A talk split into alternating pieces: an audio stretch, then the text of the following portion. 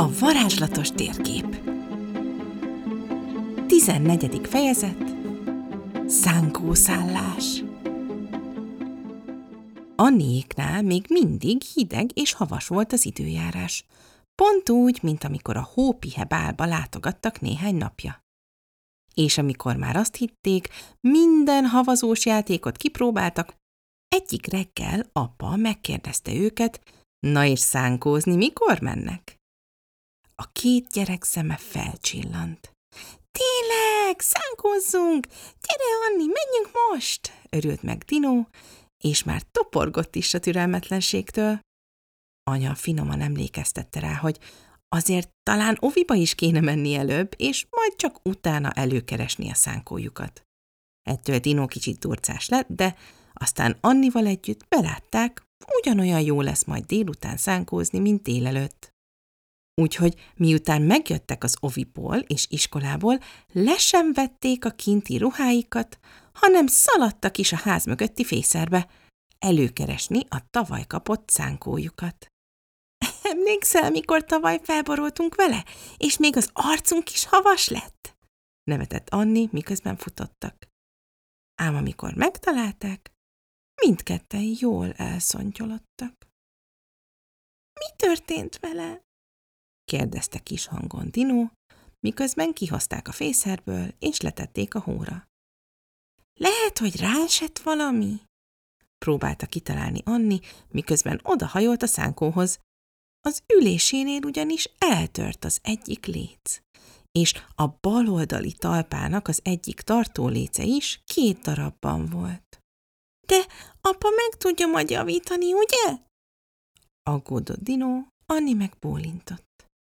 Szerintem igen, de akkor meg kell várnunk, amíg hazaér, sóhajtotta, aztán átkarolta Dinó vállát, aki még nála is szomorúbbnak tűnt.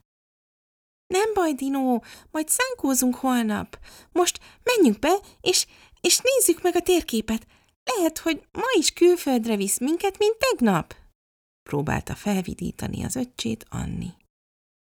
Dinó vállat vont, és a szokásosnál kicsit kevesebb lelkesedéssel követte be Annit a házba, hogy megkeressék a térképet. Ám amikor megtalálták a szobájukban, és széthajtogatták, azonnal felderült, a térkép krix-kraxjainak a végén ugyanis egy nagy szánkó volt oda rajzolva. Lehet, hogy a térkép segíteni akar megszerelni a szánkónkat, nem? Kérdezte reménykedve Annit, aki ugyanakkor a lelkesedéssel felelte. Igen, lehet. Gyere, kövessük az útvonalat. És elkezdték lelépegetni a krikszkrakszokat, amelyek, mindkettejük legnagyobb örömére, tényleg a saját szánkójukhoz vezették vissza őket. És most mit csináljunk? Járta körbe a szánkó Dino, várva, hogy, mint eddig minden nap, valami varázslatos történjen most is.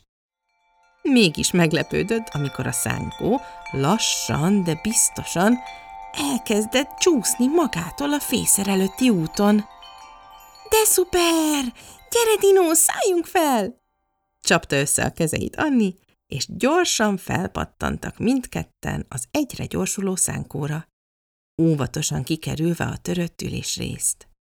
A szánkó végigment a rövid utacskán, és aztán balra fordult. Anni és Dino háza mögött volt egy pici, üres, kerítés nélküli rész, amit a gyerekek a saját kis rétjüknek neveztek el, mert nyáron tele volt fűvel meg virágokkal, havas időben pedig gyakran vitték oda a szánkót, mert az egyik oldalán volt egy kis lejtő, ami pont jó volt a csúszkáláshoz apa és anya megszokták engedni, hogy kimenjenek oda nélkülük, olyan közel volt a házhoz, mint a kertjük a ház elején. Szóval, amikor arra kanyarodott a szánkó, Anni és Dinó nem aggódtak, hogy bajba kerülnek, hanem csak egyre kíváncsibbak lettek, hogy mégis mi fog itt történni. A lejtőhöz viszi őket? De nem. A szánkó egyszer csak megállt a rét legnagyobb bokránál és kicsit megrázkodott, mintha ezzel akarná jelezni Anniéknak, hogy szálljanak le és nézzenek körbe.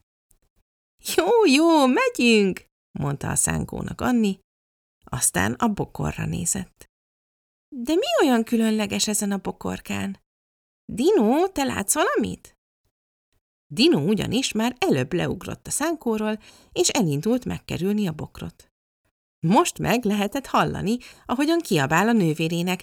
Gyere, Anni, gyere gyorsan, és hozd a szánkót! Anni megfogta a szánkót, és elkezdte húzni Dino irányába, aki pont velük szemben a bokor másik oldaláról kiabált nekik az imént.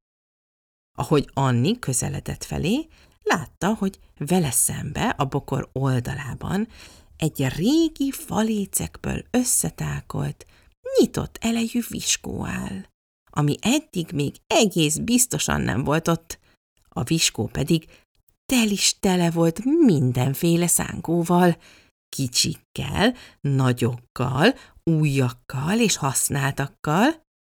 Nézd, Anni, nézd a tetejét! És Dino izgatottan mutatott a viskó legfelsőbb részére, ahová egy nagy fatáblát szereltek fel. A fatáblára pedig az volt írva, szánkószállás. Ani felnevetett. Úgy tűnik igazad lesz, Dino. Itt biztosan tudnak segíteni majd a szánkónkkal. Majd közelebb lépett a viskóhoz, és hangosan köszönt egyet. Jó napot! Van itt valaki? A hangjára előpotorkált a viskó hátuljából két szakállas, kertész nadrágos bácsi.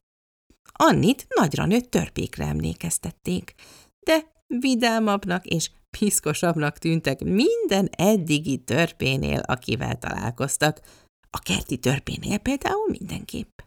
– Ki rigácsol itten? – kérdezte jókedvűen az egyik bácsi, akin egy nagy zsebes kabát is volt, meg egy vidám, rénszarvas mintás sapka. Aztán meglátta dinóékat, és a fejéhez kapott. Hát már megjöttetek. Remek, remek. Na nézzük csak azt a szánkót. Hallottuk, hogy valami gubanc van vele. És nagy nehezen kikászálódott a sok szánkó közül, aztán oda lépett Annihoz, és megrázta a kezét. Anni és Dino, ugye? Én vagyok a szánkómester. Nagyon örvendek.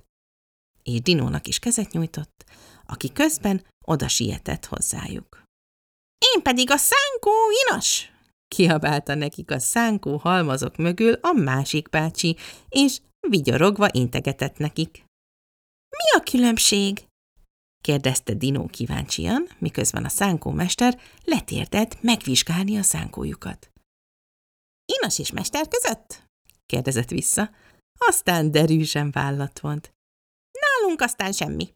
Mindketten ugyanannyi ideje szeretjük a szánkókat, szereljük őket, törődünk velük, úgyhogy egyik nap én vagyok a szánkómester, és ő az inas, aki besegít nekem. A szánkómester itt ügyesen megfordította a szánkót, aztán úgy folytatta. Másik nap megcserélünk, és én segítek be neki. Na, látom már, mi a hiba. És ügyesen a vállára kapta a szánkót, mintha csak egy párna lenne. Gyertek, vigyük be a munkapadra, és megmutatom, hogy kell megszerelni. A szánkómester elindult befelé a viskóba, és Anniék óvatosan követték, nehogy feldöntsenek egyet a körülöttük tornyosuló szánkóhalmok közül. Ohó, inaskám, mit keres itt ez a három bögre a munkapadon? kérdezte tréfásan a szánkómester, a barátja pedig kidugta a fejét két nagy szánkó között. Gondoltam, hát, ha innátok valami meleget, miközben dolgoztok, válaszolta kedélyesen a szánkóinas. És azzal el is tűnt a szánkók között, Anni és Dinó pedig hamarosan nagy kopácsolást és hangos dudorászást hallottak az irányából. És milyen igaza van? Kértek ti is? Húzta meg a bögréjét a szánkómester, majd megtörölte a száját, és jó ízűen csettintett egyet a nyelvével. Mm, így álltok meg gyorsan, addig összegyűjtöm, hogy mi kell nekünk. És elkezdett kotorászni egy nagy, szerszámos ládában, ami ott állt a munkapad szélén. Anni és Dino pedig izgatottan kortyoltak bele a két kikészített bögrébe, amikről kiderült, hogy egy meleg, fűszeres almalíszerűség van bennük. – Ez finom! – nézett össze a két gyerek boldogan. – Ugye? És jó melegen tart belülről – nézett fel rájuk a szánkómester vigyorogva, aztán intett Anninak. – Nézd csak! Ott van az a halom faléc, keresnél egyet, amivel kipótolhatjuk a két törést? Addig megmutatom az öcsikédnek, hogyan kell szétszedni a léceket. De csak óvatosan, ugye? Kacsintott Dinóra a szánkómester, aki annyira izgatott lett, hogy a bögréjét is majdnem elejtette, amit eddig a kezében tartott. Anni odament a falécekhez, és kiválasztott egy olyat, amelyik eléggé hasonlított a szánkójuk léceihez. Elindult vele vissza Dinóékhoz, de elterelte a figyelmét a szánkóinas, aki épp próbált kikászálódni egy hatalmas szánkó alól. Anni oda sietett, és kezet nyújtott neki segítségképpen. Köszönöm szépen, kicsit beszorultam az előbb, pedig azt hittem, egy óriás szánkó alá beszorulni kész lehetetlenség. Pöffegett kicsit a szánkóinas. Anni meg ámélkodva kérdezte. Az egy óriás szánkó, tényleg?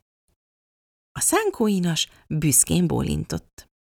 Bezony, bezony, két napja hozta be egy kedves óriás fiú.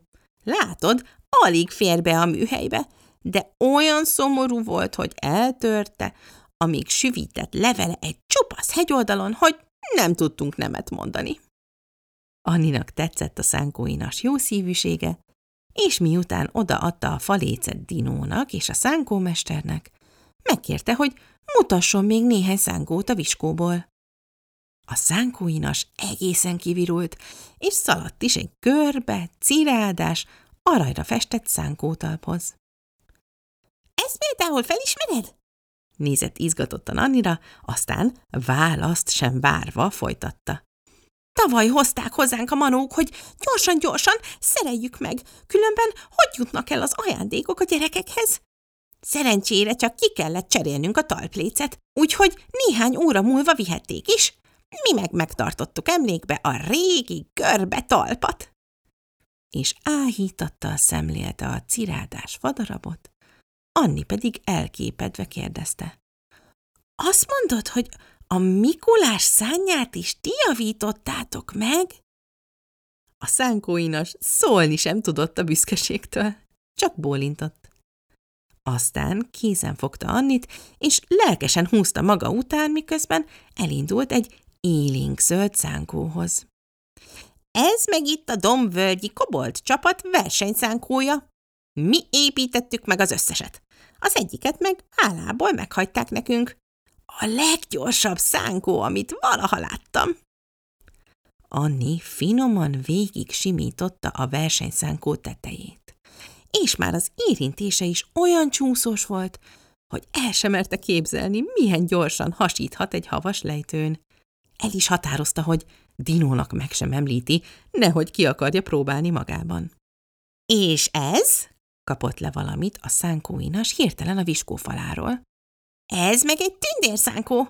Nézd csak, vörös begyeket festettünk az oldalára, mert a tündérek a levegőben is szeretnek szánkózni, és olyankor vörös begyek húzzák őket, képzeld! A szánkóinas óvatosan Anni kezébe helyezte az iciri-piciri szánkót. Anni pedig közel a szeméhez, hogy minden részletet jól lásson. Mintha csak egy babaházhoz való szánkót látott volna csak még annál is szebbet, kecsesebbet. Hát még amikor elképzelte, hogy vörös begyek húzzák a levegőben. Anni, hol vagy? Kész van a szánkunk, gyere, nézd meg! Hallotta Dinó hangját egyszer csak a viskó másik oldaláról. Anni körbenézett, de fogalma sem volt, hogyan induljon el a sok szánkó között. Szerencsére a szánkóinas újból kézen fogta, és, mintha csak egy fából készült akadálypályán lennének, visszavezette a szánkómesterhez, aki épp akkor állt fel a munkapad mellől. Meg is volnánk. Most már nem fog eltörni, akkor sem, ha az unokáitok csusszannak bele egy havas bokorba.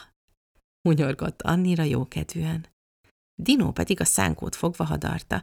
Annyira ízki volt, Anni, szétszettük teljesen, mármint az ülését, de darabokban volt, és segítettem kiszedni a szögeket, és aztán beleraktuk az új lécet, amit hoztál, vagyis előtte széttörtük két darabba, és a lentibe még azt is beleírtuk egy forró tűvel, hogy szánkószállás, látod?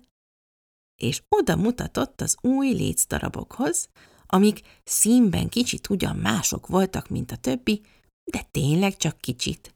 És Anni látta, hogy az ülést tartó lécbe valóban beleégették fekete betűkkel, hogy szánkószállás. De jó! Nagyon köszönjük, mester bácsi! Hálálkodott lelkesen a szánkómesternek. Az inashoz fordulva meg azt mondta. És köszönöm a sok szánkó bemutatót is, nem is gondoltam volna, hogy ennyi fajta szánkót építetek.